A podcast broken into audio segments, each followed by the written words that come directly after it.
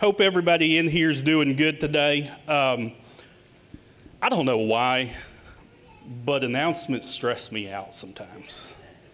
It's like I have time to sit over there and think about what am I going to say? How am I going to say it? You know, and then you get up here and you have all these eyes focused on you really quick, and it's like, whoa, wasn't expecting that. And so one of the things that I that I missed in our announcements, you know, it's kind of that time of the year where we really pray for our kids that are transitioning off to college. And so the two kids that we have this year are going to be Angela. She's going to start here at TJC. Okay. And then my my own daughter, Mackenzie, she's um, I believe it's going to be July. No, not July. We're past July. August the 20th that we have a move in date down to Austin, Texas. Hook 'em. But, you know, I learned something. Um, you know, everything has its language, and I guess in, in the college world, a move in day means you go and move them in and then you leave them there.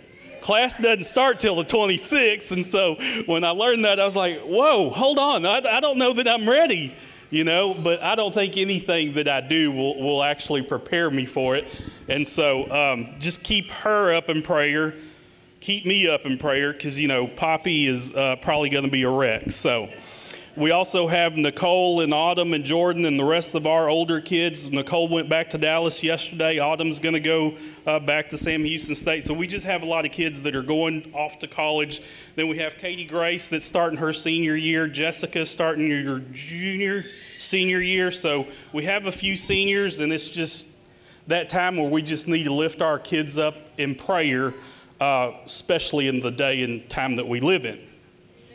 So, I'm not exactly sure. I, I, turned 41 this, this, this year, uh, July the 2nd, so I'm not exactly sure. Thank you, thank you.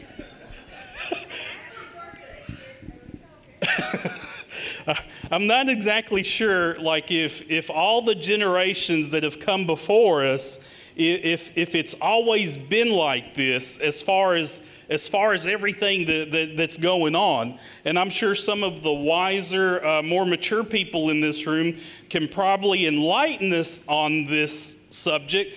But it just seems like the older that I get, you know, I'm almost starting to become that old man that's, hey, you kids, get out of my yard, you know. I'm, I'm, i feel like I'm transitioning into that every year.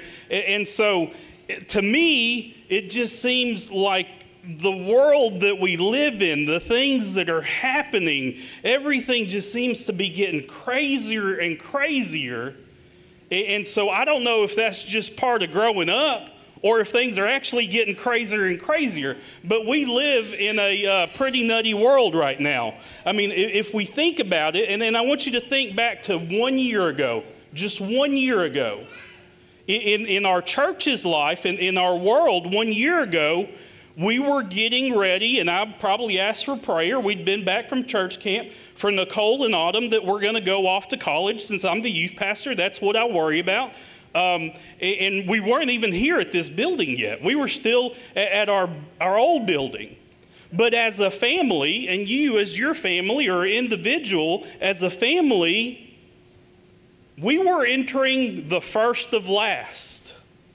And, and that basically means that our daughter Mackenzie was starting her senior year, and so we were going to have the very first last day of school. We were going to have the, the, the, the last pep rally. We were going to have the, the last, uh, the last uh, fa- or football game. We were going to have a lot of last things of the stage of life we were in with, with our oldest child. And, and some of those things came to happen, and some of them, some of them didn't, you know, but as most years, you know, every year brings something to the table that's either going to freak you out or some sort of pandemic or something's happening. And in 2019, I mean, we had the usual, usual stuff, you know, global warming, which is, you know, a hot topic. They decided that in 12 years, the world was going to be underwater because of global warming in 2019. In North Korea, you know, they always want to blow something up, so they were in the headlines. You, you have Iran, which is always trying to wipe somebody off the face of the earth. They, you know, shot their missiles into our military bases in Iraq.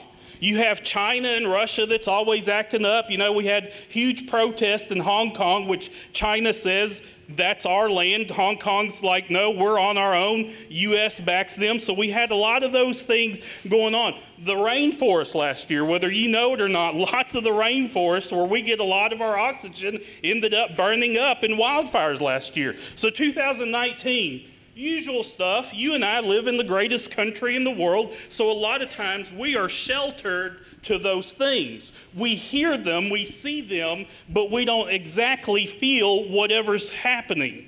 So as it happens, we, we transition over from um, 2019, you know, which at times felt like a hopeless year, which at times felt like, what are we going to breathe if the, if the Amazon's gone?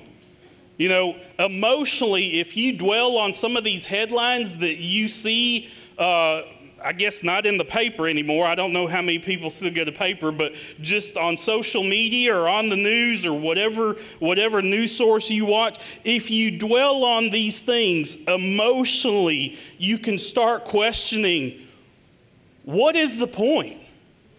What world, and everybody that's had kids, what world will my kids inherit?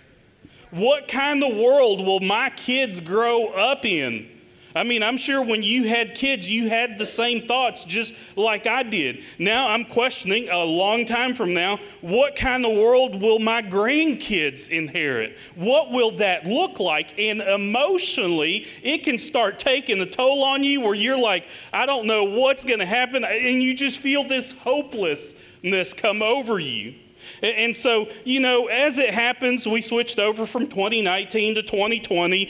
And every year, you know, with the new year, there's all this new hope. You know, I'm going to lose a little bit of weight. Hasn't happened yet. I'm, I'm going to I'm gonna be a new person, new me. I, I'm going to I'm gonna do so many things that because it's a new year, because there's a new hope that comes along. This is going to be my best year ever. I'm going to be thriving and living in 2020. New year, new me. And there's so much hope for the future. And just like every other year, happened the same from 2019 to 2020. But we're eight months into 2020, and it's been anything but full of hope. It's been anything but full of hope. You know, we started the year, and the whole continent continent country of Australia was on fire.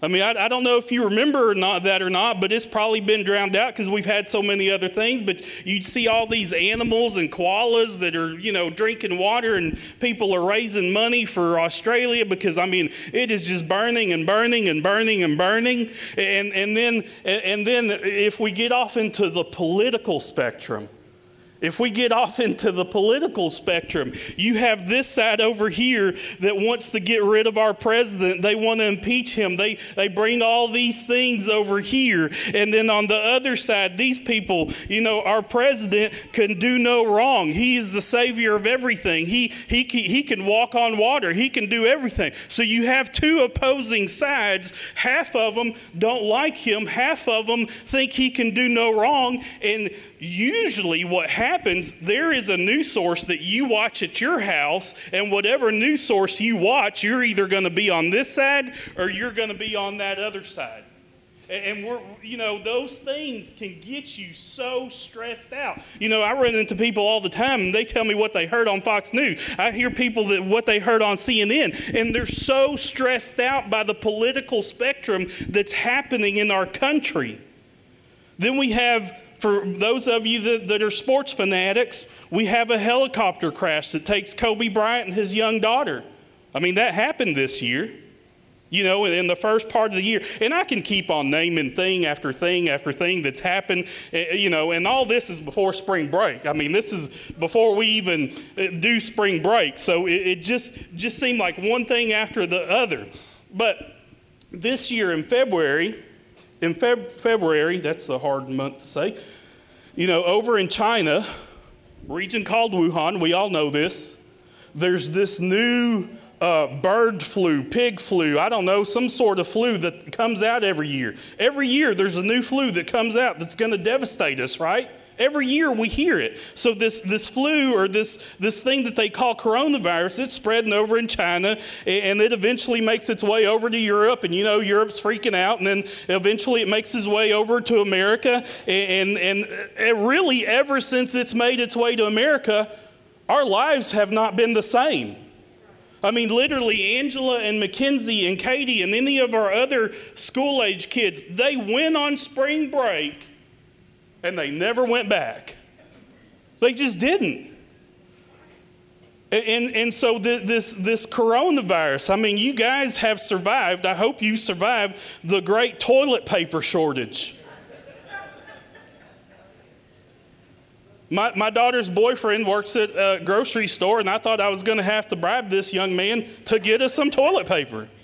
But I mean, you had people really stressing out for toilet paper. You know, then we have the school shutdowns, and all of a sudden you have seven or eight million kids that are home, and you have parents that are working that can't, cannot work or have to figure something to do, and then you have our church shutting down. You know, we, we shut down for a couple of months. And of course, you know, we have some people that want to shut down, some people don't want to shut down, and you have all these other things. Uh, on the professional level, basketball, uh, baseball, those things have shut down. And, you know, if, if, if a professional league is going to shut down and lose out on revenue, eh, it's probably a little bit serious. And so you have the, those things happening. Then, then we have, you know, the social injustice that, that's going on. Now, uh, is there social injustice in Martin Ibarra's opinion? Yes, there is. It, are things being done the way that they should? There's other things, but I won't get into all that. There is social injustice, but you know, some of the protesting, some of that, all that stuff, man, that, all that stuff's way extra. And I think we can all agree, all agree to that. But just as things are starting to look, you know, maybe a little bit better, all of a sudden in, in the state of Washington, in comes these things called murder hornets. Like, where do those things come from? Like, they're that big and they murder you, I guess. That's where they get their name from. And here recently, this week, you know, I was watching the news, people are getting seeds from China. What does that mean? I don't know. Is it, is it, are they good seeds, bad seeds? Nobody knows. But it just seems like there's all these things that just keep popping up, all these things that, that, that just bring an uncertainty to our world. It brings an uncertainty to our lives. and it's hard to know what to believe because, because there's times when you listen to something, you do your research, and, and, and, and you, you just feel like, man, this is, this is some serious stuff. You know, the, the the, world is in trouble. My life is in trouble. Things are in trouble. What do I do? And then on the other side, if you listen to this other side, they're like, no, everything's good. Nothing's happening. There, there's nothing to worry about. And so, really, your emotions, my emotions, my feelings, my heart is being dictated one way or the other of what to believe, how to feel. And I'm sure some of you in here, probably most of us, there's been times when you thought this coronavirus is no big deal. And then other times you feel like, oh my gosh, I need to go home and be a hermit. If, if we're honest, I mean, there, there's just things that, that you can freak yourself out. If it's not coronavirus, then it's, it's something different. And you can end up feeling this hopelessness uh, of, of what's the right thing, what's the wrong thing. You know, I cannot, well, I am a parent, so I guess I can imagine it. But, you know, those of you that have young children, like Jesse over here, or Sarah and Chris, do we send our kids to school? Do we not send them? Do we keep them home? Like, what is the right thing to do? And what's the wrong thing? Well, here's the truth of it all. Unless you have watched all the Alaskan shows and you decide, hey, I could live in Alaska, and you decide to go off into the wilderness and you decide to build yourself a cabin deep in the woods of Alaska with no outside contact, with no, uh, uh, no technology, with nothing that can give you access to the media that, that we have available in this country, with, with just being a hermit out in Alaska, then you're going to listen and you're going to hear all these things, and you're going to have a battle that is going on every day over your heart these companies, you know, I, I, read where Facebook paid a five billion. They were docked. I, maybe I shouldn't say pay. They were docked a five billion dollar fine last year. Why were they docked a five billion dollar fine? Because they take everything that this man looks at, everything that he speaks of, everything that, that's going on, and then they they they pass it on to whatever company uh, that they need to. And, and then guess what? He's talking about Takis or something. He loves Takis, and so on his his feed or somewhere in the ads, Takis is going to come up. Like the, the, they have a way of listening to us and a way of manipulating our heart, a way of manipulating our emotions. If you talk about you're, you're looking for a new car right now, you say it right here on the phone, I promise you today at some point you're going to have ads on your phone about purchasing cars. That's just the way it is. They manipulate our heart and emotions. And, and see, the thing is, God made us that way. God made us to feel sad. God made us to feel angry.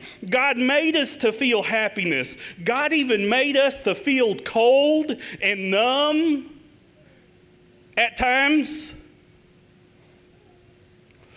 But if we're not careful, if we're not careful, or if we don't look at the Word of God and educate ourselves, then those emotional things that they prey on are broken. Uh, we will have broken thoughts, and those broken thoughts will dictate our feelings and then we're gonna we're gonna end up making decisions in our life based on our emotion by something that came and, and, and manipulated our heart. And when we do that it can lead us down some broken pathways. When we make emotional decisions we can be led astray because we're relying basically on what we feel in our heart and what our feelings are telling us. In Jeremiah 17 and 9, Jeremiah 17 and 9, this is what it says it says, The heart is deceitful above all things and desperately wicked who can know it? The Bible tells us over and over and over guard your heart, guard your heart, guard your heart, guard your heart. But the Bible also tells us that your heart in itself can be deceitful over all things and desperately wicked. Who can know it? And we have companies or outside sources that are telling our heart how to feel, and then we make decisions based on those feelings. And, and, I know that, that Brother Mike, and I'm sure Brother Mark has taught on this, but when you have your thoughts, whatever you're thinking will cause you to feel how you feel. Once you go into the feeling stage, your feelings are going to provoke your intentions what you're going to do, what you're going to decide. Once your intentions are in place, your intentions go from just being intentions to being actions. Good or bad, they're going to be actions. Then your actions form what kind of habits you have. And then your habits are going to create a lifestyle for you. So if you're in here this morning, and many times you just feel hopeless, many times you feel like you're not where you want to be, then we, we need to do what Brother Mike would call a, a checkup from the neck up. What are we basing our decisions on? Are we basing our decisions on, on, on feelings? Because if we are, we can get ourselves in trouble. Now, I just spoke on some things that I guess are a little bit more on the global side or on the national side about things that come into your household, things that come into your heart, things that come in, in, into your head. But we can even break it down a little bit more. And, and inside everybody's personal life, in your world, there are things that make you feel hopeless. You know, there's times when, if you've been married long enough, there's going to be times that inside your marriage you're going to feel hopeless. It's part of being married. There are times as a father you're going to question, Am I doing the right thing as a father? There's going to be times as a child that maybe there were things that were out of your control that you grew up in that weren't fair, that you didn't choose, but you're still carrying some baggage. You're still carrying the weight of it. And every time that you go to that issue, it makes you feel hopeless. And it drains everything that is good from you.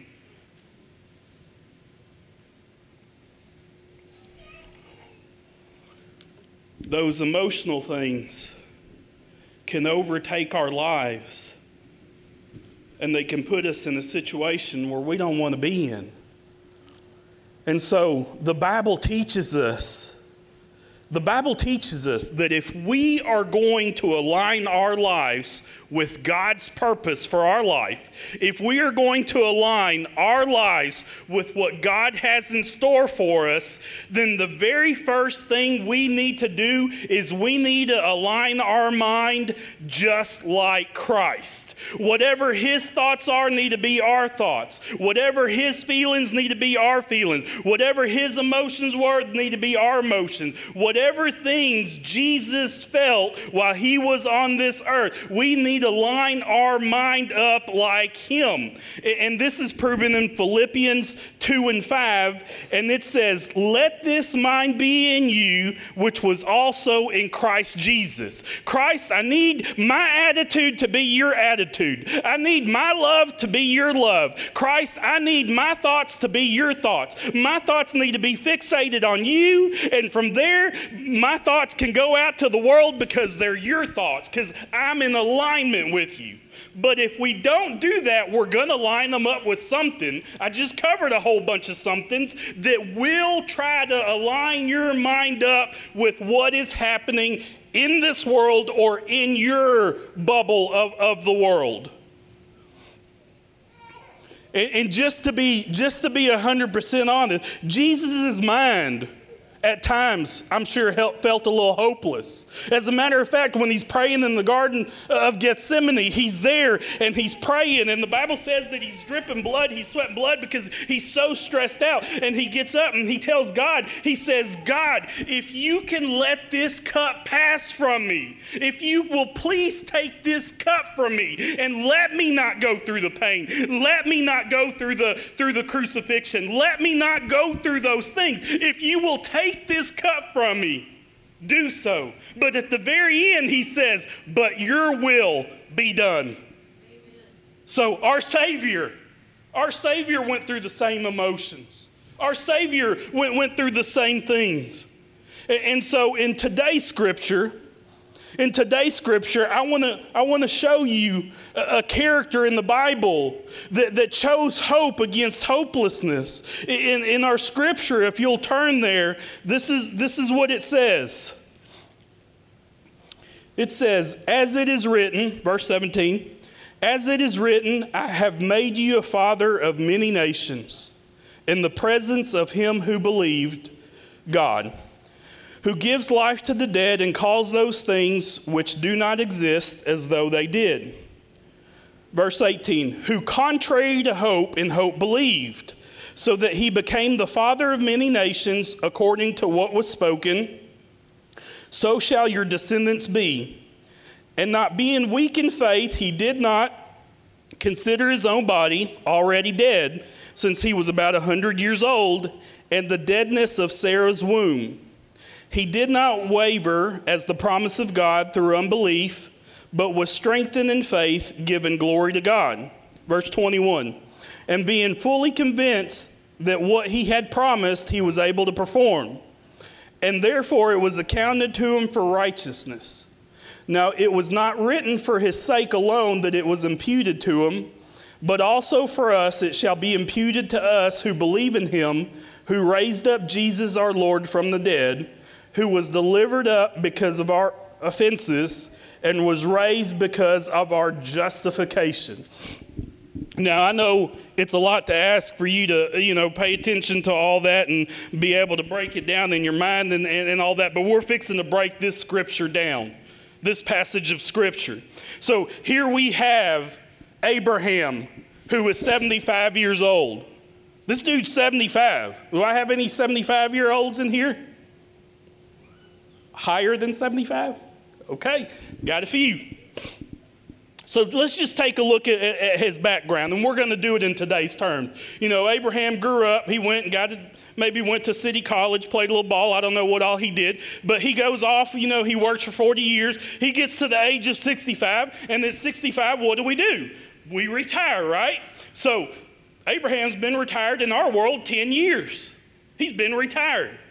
He, he, he went down to uh, Social Security office. He's drawing, a, you know, Social Security. He, he went down there, got his Medicare card, got a Part A, Part B, you know, went ahead and bought a, a, a supplement, got Part D for prescriptions. And so Abraham is all set up in, in, in I guess, what we call the, the golden years of life. You know, this dude's been retired 10 years. I mean, the only thing he really has to do, if he has any annuities, a Roth IRA or whatever, he's got to take required minimum distributions every year. That's the only thing he really has to do. And so we have this 75 year old, and God comes to him, and God talks to this 75 year old, and, and, and he tells him, Hey, you're my man. I believe in you. Here's what I want you to do believing in me. I want you to get up out of your retirement home. I want you to follow me out here into this wilderness. And I want you to know that I have a promised land for you. I'm going to give you some land. I, am not going to tell you when I'm going to give it to you, I'm not going to tell you how long it's going to take. That's all the details you have. And Abraham literally had to make a decision just based on that. So Abraham decides he's going to do that. But then on top of that, God says, by the way, I know you're 75, Abraham, and I know that you've been drinking a lot of Ensure in order to, you know, be able to keep your bones str- strong and healthy and be able to keep a little bit of weight on. But I'm going to need you to keep drinking that Ensure. But go ahead and go down to the grocery store and stock up on some diapers. Go ahead and stock up on some Enfamil before it goes up because you're at the Ensure age, but I need you to go buy some Luvs. I need you to go buy some Enfamil because guess what? You're going to have a kid. I don't know about you, but I wouldn't feel very hopeful in those things coming to pass. If I'm 75 and I hear a voice that only I can hear, and it tells me that it's, there's, they're going to promise me a land in the future, and, and, and Sarah and Abraham had to wait 25 years for the promised child who is named Isaac. Can you imagine in those 25 years? You go to the family reunions or you go wherever you go and people are telling you, hey, dude, where is your land? Where's your uh, acreage at? You know? And he's like, I don't know. God promised it me, to me, though. Hey, what about your child? I see you bought all the Enfamil down at Costco, but I don't see a child. Does that stuff go bad? Can we take it? He's like, I don't know, but God promised it to me, though. Would you feel very hopeful? I wouldn't. Not one bit. And so there's things in our lives, there's things in our world that will push us to that hopelessness that I'm sure many of us at times are not able to fend off. And so I want to break this passage of scripture down to you, and I want to show you that Abraham was in a pretty hopeless situation. But there's more. He was a believer. He was a believer. Do I have any believers in Jesus Christ in here this morning? Amen. Hopefully, all of you are believers. In hopeless situations, when you are a believer, some things do not apply to you. But many of us don't remind ourselves, or we have never learned that those things don't apply to you and my life if you are a believer in Jesus Christ. So here's a few things that our scripture teaches us that we can have hope as believers no matter what is going on in our lives, no matter what is happening. Like, just like Abraham. Verse 18, let's go back to verse 18. And, this, is, this, this sets the tone, the very first part. It says, Who contrary to hope, in hope believed. This is basically saying that Abraham the believer, even though it didn't make sense to have hope, even though people possibly made fun of him, even though other people didn't believe that that was going to happen, and maybe he was just a little screwy and just wasn't thinking correctly it says that if we are believers like Abraham, if we are God's people, He gives us the ability to have hope when there is no hope because He gave Abraham that ability. Amen? Amen. Verse 17. Let's, let's go back just, just to verse 17.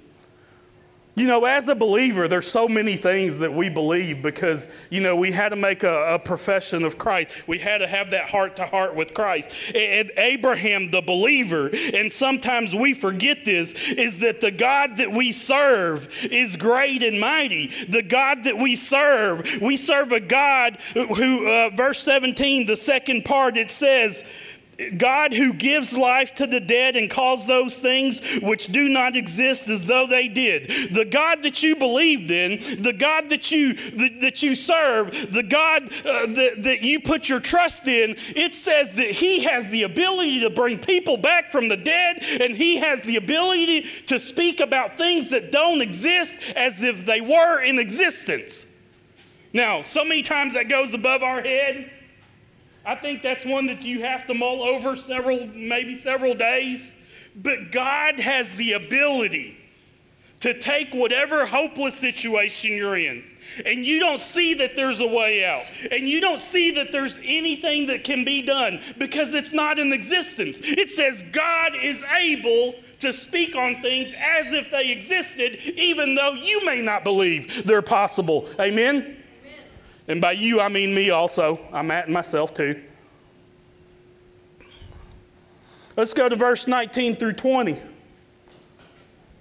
And it says, And not being weak in faith, he did not consider his own body already dead, since he was about a 100 years old, and the deadness of Sarah's womb.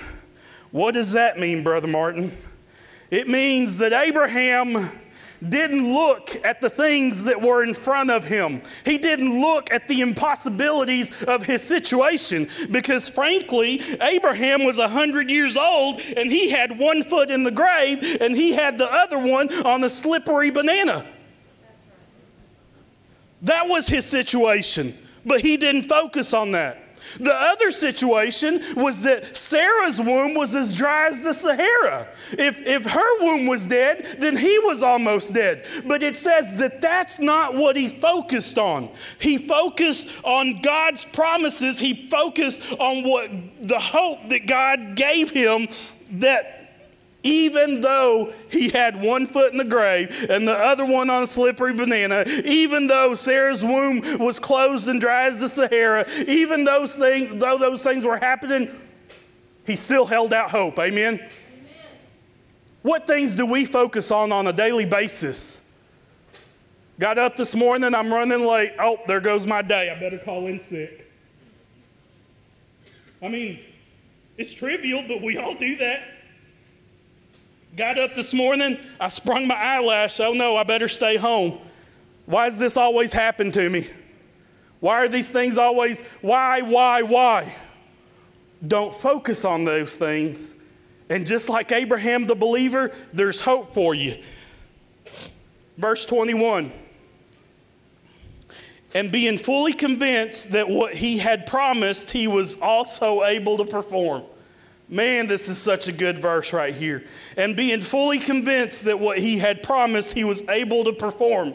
Abraham the believer, Abraham the believer knew that what God promises, God delivers. So many times in our daily lives, we forget that what God promises, God delivers. This is telling us, it's reminding us, it's, it's saying, write this down on your heart so you can take it with you day in and day out. Whatever God promises you, He will deliver. God promises that I'll be with you. Even when everybody else forsakes you, I will be with you. God promises that I will protect you. Even when you think you're in an impossible situation, I will protect you. God promises that I will be your strength. When you get up during the day or you're, you're going through a valley moment and you don't know how to put one foot in front of the other, God says, Let me be your strength.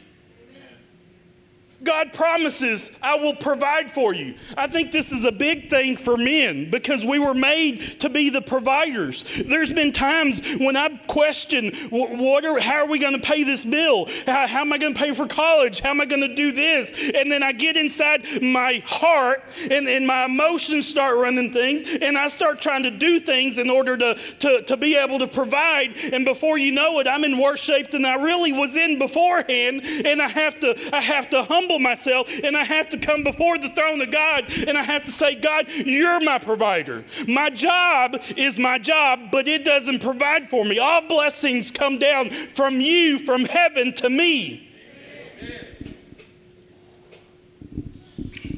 There was a, there was a time when uh, I, I had gotten a little $10,000 bonus, just a small bonus at work when I first started there you know, $10,000, that's pretty easy to spend when you have two girls. There's always a dress to buy. And so I went spend my money, but I didn't figure income tax on it. You know, they gave me the whole amount. And so, you know, I went did my taxes. They're like, oh, you owe $3,000. I'm like, okay, this is uh, April. Don't have to pay it till August 31st. I'm good. I'll do something. So in that, in, the, in that moment, you know, I'm, I'm trying for those months, trying to do something, get a sale, do something in order to make that money and, and to be able to pay the IRS because the IRS don't play. You know, they, they want their money and they want it when it's due. So uh, I travel a lot for my job, and one of my clients wasn't really even my client at the time he, he, he's in Sulphur Springs. I don't know if you've ever driven to Sulphur Springs, but it's a pretty good little drive. And this guy basically just wanted to take money out of his account, just shut him down. And so my boss is calling me, hey, you going to Sulphur Springs? And I'm like, yeah, I'm going to Sulphur Springs. And I'm like, Lord, I don't know what you're doing, but why are you sending me to Sulphur Springs? Because, uh, you know, this guy's just taking money out. Like, I'm not going to make any money. I need to be trying to find somebody that has a, you know, 401k rollover, you know, needs a huge life insurance policy. And so I'm grumbling the whole time. I'm, I'm driving to Sulphur Springs. And then, and then finally, I'm like halfway there, you know, listening to Christian music, whatever. Like, Lord, I don't know. I give up. I'm, I'm, I, I don't, I, I just feel hopeless. And, you know, of course, like a good husband, I didn't tell my wife that we owed that. So I told her about two weeks before it was due. This is about two weeks, maybe a week before it's due. She's like, I know what we're going to do. I'm thinking, oh, she got $3,000 in her back pocket. That's awesome. And, and so she says, We're going to pray. I'm like, That's all you got? Any, anything else? Like, you know, maybe you got a little, little uh, drawer money or something? But no, that's, that was it. So we prayed and we prayed. Of course, you know, as a, even a believer, you're like, oh man, I still feel hopeful. So about halfway there, I was like, you know what? I'm to quit grumbling. I'm to just go see this, this client. I'm to sit down. I'm to take care of him. God's got this. Lord, I humble myself, you know, all, all, all the nine yards there. And so I get to this guy's house and his, his daughter's there. Him and his daughter, they don't have a good relationship. I mean, it's just a hate hate relationship. So he's taking money out of her life insurance policy that she never paid for but there's about seven, eight thousand dollars in it. He's like, hey, it's my money and I want it now. I'm like, okay, let's let's do this. And so his daughter's there. She's kind of you know in trouble a lot. Uh, doesn't choose very good men. So she's sitting like Like I'm sitting here, he's sitting here, and she's sitting there. And I mean, she is giving him the death stare. And I'm in the middle of it. And it's like, I'm typing my stuff up. And she's like, I can't believe, of course, she drops some four letter words and not love. Um, she drops some four letter words. And she's like, You're taking my money. And I'm like, Girl, are you crazy? You haven't paid a dime to this. And so, anyways, I, I'm, I'm trying to do my business. And then all of a sudden, you know how the Lord does? He like comes knocking. He's like, Martin, I need you to tell this girl about me. I'm like, uh, Lord, I'm just here doing insurance. I'm not going to do that. I'm just trying to, before the knives and guns come out, I'm a dip. So, um, anyways, I keep on doing my thing, and it's like, Martin, tell this girl about me. And so I'm like, no, Lord, I'm, this is crazy. I mean, she's using some very big four letter words. Her kids are coming out to her and they're saying, Mama, Mama, Mama, we love you, Mama. And she turns around to them and she sends down the hallway and get the, away from me, you little. And I'm like, Woo, Lord Jesus, I got to get out of here. And so finally, the third time, God comes knocking. He's like, Martin, tell this girl about me. So I just close my laptop, I'm like, okay, Lord, I'll do what you want. I turn to this girl and I'm like, if you died, where would you go? And she just looks at me, shocking. Like I'm, I'm I said, it's a serious question. I sell insurance, I sell annuities, I do, I do stock market stuff. That's what I do. But who I am is a child of God. Amen. And so the Lord's telling me to ask you this. And her dad's over there looking at me kind of crazy too. And so she's like, I don't know. I said, Well, what are you basing it on? Well, I'm a good person. I said, No, you're not. You're a sorry person. Nobody's going to talk to their daddy just like that. I had a little bit of Brother Mike in me by that point, you know, uh, some of that Brother Mike talk. And so this girl's just taken back. And I'm like, that, you know, where would you go? And I mean, she just, you know, all of a sudden she busts down. We end up, you know, I lead her to Christ, the Bible, all that. And, you know, she's crying, her mother's crying, her dad's crying. And so, you know, you know how you have that whole shame thing of like, you know, and so she just spoke ugly to her daddy. And so she's, she wouldn't look at her dad. Now I'm, I'm like, you know, I'm telling you, I had a little I'm like, look at your daddy. And so she look, finally looks at her daddy, and then all the snot and bubbles, everything come out. And I'm like, look, that man right there, even though you are a sorry individual, even though you've made some horrible choices, even through everything, that man has loved you and supported you, and he does not deserve how you treat him. Of course, you know, everything just breaks open after that with mom and dad and everybody. And she's like, yeah, and she apologizes. They make up, all that stuff. So I told her, hey, I'm going to keep checking up on you. You know, I'm, I'm to check up on you because I want to make sure you get in the church, you get, get to growing or whatever. And so she's like, okay. So I open up my computer. I'm like, okay, thank you, Lord. That was awesome. I'm glad I listened to you. So I just happen to have a picture of a bull that we have. We have cattle, by the way, a bull that we had for sale. And so I, am like, hey, uh, I know you have a few cattle, but here's a bull that, uh, that, that we're trying to sell. He's like, woo, that is a good looking bull, Martin. How much you want for him? Of course, you know, you always shoot high. At least I do. I'm like, $5,000. Now, granted, we had just tried selling this bull for about 2500 earlier in the week and we didn't get any bites. So I'm like, $5,000. Now, he's worth $5,000. My granny just doesn't, she just doesn't price him, price him right. And so he's like, man, it's hot during the summer. I have a closed in trailer. He's like, I would write you a check right now for that bull if you, uh, but my trailer's too hot. I'm like, I'll deliver. And so he's like, Woman, get me my checkbook. And so he goes and he writes a $5,000 check. And so I'm like, Thank you, Lord. Now, hold on, hold on. This is Granny's money, okay? Those are her cows. And so I come home and I'm like, Hey, I just sold your 246 bull. I handed her the check and she's like, Praise the Lord. I've been praying over this situation. And she gets all excited and she says, Martin, she's like, since you sold him, I'm going to give you $3,000 of that money. And I mean, I'm over there like Fred Sanford. I'm like, oh, Lord, this is the big one. And she's like, what is wrong with you? I'm like, you're not going to believe this, but I know she's going to believe it because she's a believer. And she's like, what's, what's happening? And so I tell her, and I mean, we just have, we just have a great time in the Lord there. But that's the way that God works. In hopeless situations, He can be our hope because what He promises, He will deliver. He says, I will give you peace. He says, You belong to me when you become my child, and there is nothing under the sun that can take you from my love when you are a believer. And so, if you are a believer by Abraham, what I promise I will deliver. Amen. Let's uh, go verse 23 and 25 and we'll close up. It says, Now it was not written for his sake alone that it was imputed to him, but also for us it shall be imputed to us who believe in him, who raised up Jesus our Lord from the dead, who was delivered up because of our offenses and was raised because of our justification. So here's basically what, what that is saying. It is saying, I did not write this down just for Abraham.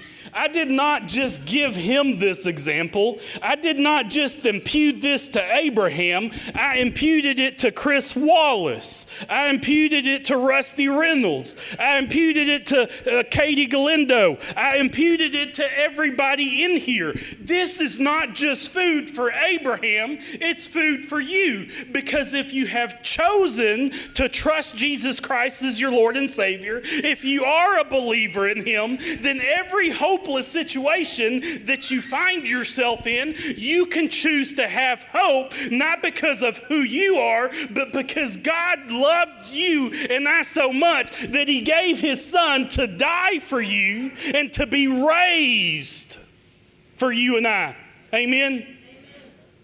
So here's our challenge for today.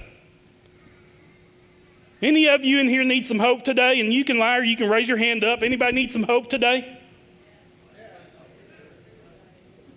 If you're a non believer in here today, if you've never trusted Jesus as your Lord and Savior, this doesn't apply to you. You don't get this. You got to be a believer. If you don't know that you know without a shadow of doubt that if you died, you'd go to heaven, I'm not going to call you out down here. What I do with my kids all the time, come see me after service. Whatever questions you have, I'll answer them. Whatever uh, things you need to know, I will, I will do my best to answer them. And if you decide to trust Jesus, then that's good. If not, we'll keep praying for you. If you're a believer in here, he's saying, be strengthened by what we just learned today. Be strengthened by what we just heard today. And follow Jesus. Check your heart.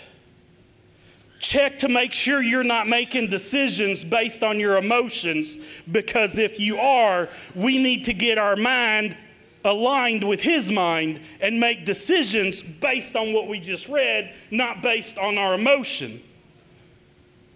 And for this next week, what, what I'm challenging you for this next week, challenging myself for the next month, for the rest of the year, we have an election coming up, so things aren't going to die down. Things are going to get crazier. We still have coronavirus. We're going back to school. How long? I don't know. How long it's going to plague us? I don't know. Do I send my kids to school? Do I not send my kids to school? Do I go to the grocery store? Don't go to the grocery store? All these things are going to plague us the rest of this year. I promise you. So, my challenge for this next week, for this next month, for the rest of this year, and hopefully it can become a habit for myself and for you, is when, when the world is full of hopelessness, speak hopelessness, speak hopefulness into that world. Whether it's the whole world or whether it's just your world, speak hopefulness over your world. When everybody sees the doom and gloom over the next four months, when everybody sees that the sky is falling, when everybody's telling you how bad everything is, when all those things are happening, present the hope that only Jesus can provide. Amen. Amen. Present the hope that only Jesus can provide. Let's bow our heads. Father, we love you we just thank you for this day.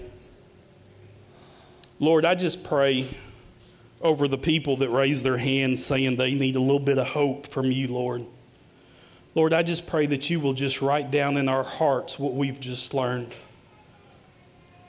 Our hearts and our emotions are a huge battlefield over which the enemy wants to have a sway over. Lord, I just pray that you would just impute to our hearts that we can stand on your word and we can stand on the scripture that we just read. And no matter what the situation may be, that we have the ability as believers to choose hope over hopelessness. Lord, I pray that you put somebody in our lives that we can present this hope to and that we can affect your kingdom. Lord, I pray that this message doesn't just stay in this, these four walls this morning. I pray that we just take it home and ponder it, take it home and apply it to our lives. Father, we just love you and we thank you. In Jesus Christ's name, we ask these things. Amen.